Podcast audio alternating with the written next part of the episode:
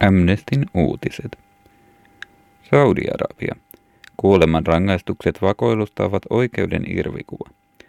15 henkilön tuomitseminen kuolemaan erikoistuomioistuimen oikeudenkäynnissä on oikeuden irvikuva ja vakava ihmisoikeusrikkomus, sanoi Amnesty International. Tuomitut pidätettiin eri puolilla Saudi-Arabiaa vuosina 2013 ja 2014 ja heitä syytettiin vakoilusta Iranille – maanpetoksesta ja teoista, joita ei voi edes pitää rikoksina, kuten protestien tukemisesta, shialaisten uskonnon levittämisestä ja kiellettyjen kirjojen ja videoiden hallussapidosta. 15 ihmisen kuolemaan tuomitseminen farssimaisen oikeudenkäynnin jälkeen rikkoo perusoikeuksia ja oikeudenmukaisen oikeudenkäynnin standardeja ja on siten iskuvasten oikeuden kasvoja. Yhä uudelleen Saudi-Arabian oikeusjärjestelmä on osoittautunut kyvyttömäksi takaamaan oikeudenmukaisen oikeudenkäynnin, sanoi Sama Hadid, Amnesty Internationalin apulaisjohtaja. Useita tuomittuja avustaneen asianajaja Taha al-Hayyin mukaan tuomitut pidätettiin ilman pidätysmääräystä ja pidettiin lähes kolme kuukautta eristysvankeudessa, jossa heitä toistuvasti kuulusteltiin ilman asianajajaa näin lisäten kidutuksen ja muun huonon kohtelun riskiä. Monissa tapauksissa syytetyt kuulivat syynpidätykseen vasta kuulustelujen aikana. Osa tuomituista kertoi oikeudessa, että heitä uhattiin eristyksissä ja että kaikki yhteydet perheisiin kiellettiin, jos he eivät allekirjoittaneet tunnustusta. Toisinaan tuomituille sanottiin, että, he, että jos he kieltäytyivät allekirjoittamasta tunnustuksia, myös heidän perheensä vangitaan. Koko oikeudenkäynti on tässä tapauksessa oikeuden pilkkaa.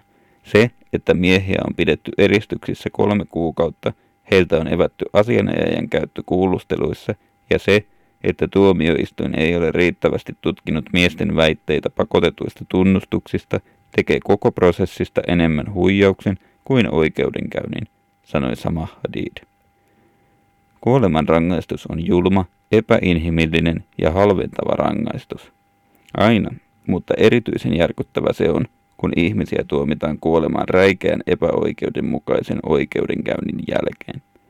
Nämä kuolemantuomiot on välittömästi kumottava ja syytetyille on joko turvattava kansainvälisten standardien mukainen oikeudenkäynti tai heidät on vapautettava, jatkaa Hadid. Amnestin kynttiläpalkinto myönnetään Kyyjärven asukkaille.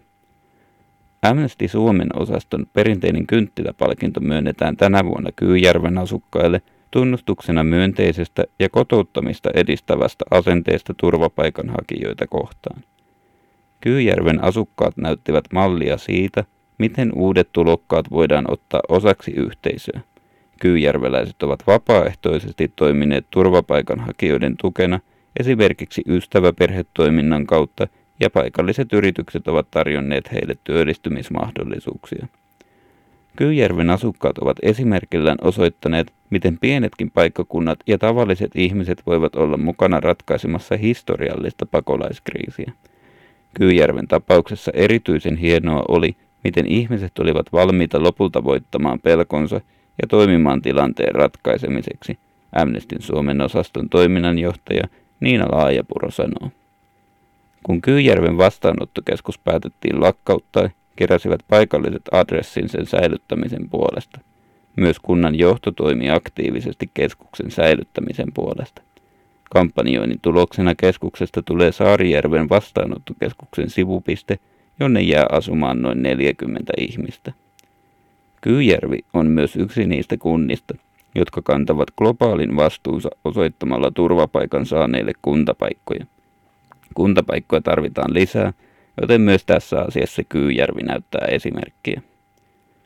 Amnestin Suomen osasto on jakanut kynttiläpalkinnon vuodesta 2002 lähtien. Palkinto myönnetään sellaiselle suomalaiselle henkilölle tai yhteisölle, joka on toiminnallaan edistänyt ihmisoikeuksia ja valaissut tietä pimeässä.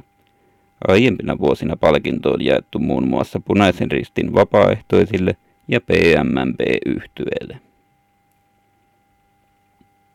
Uutiset luki Amnestin Turun paikallisryhmän puolesta Matti Koskinen.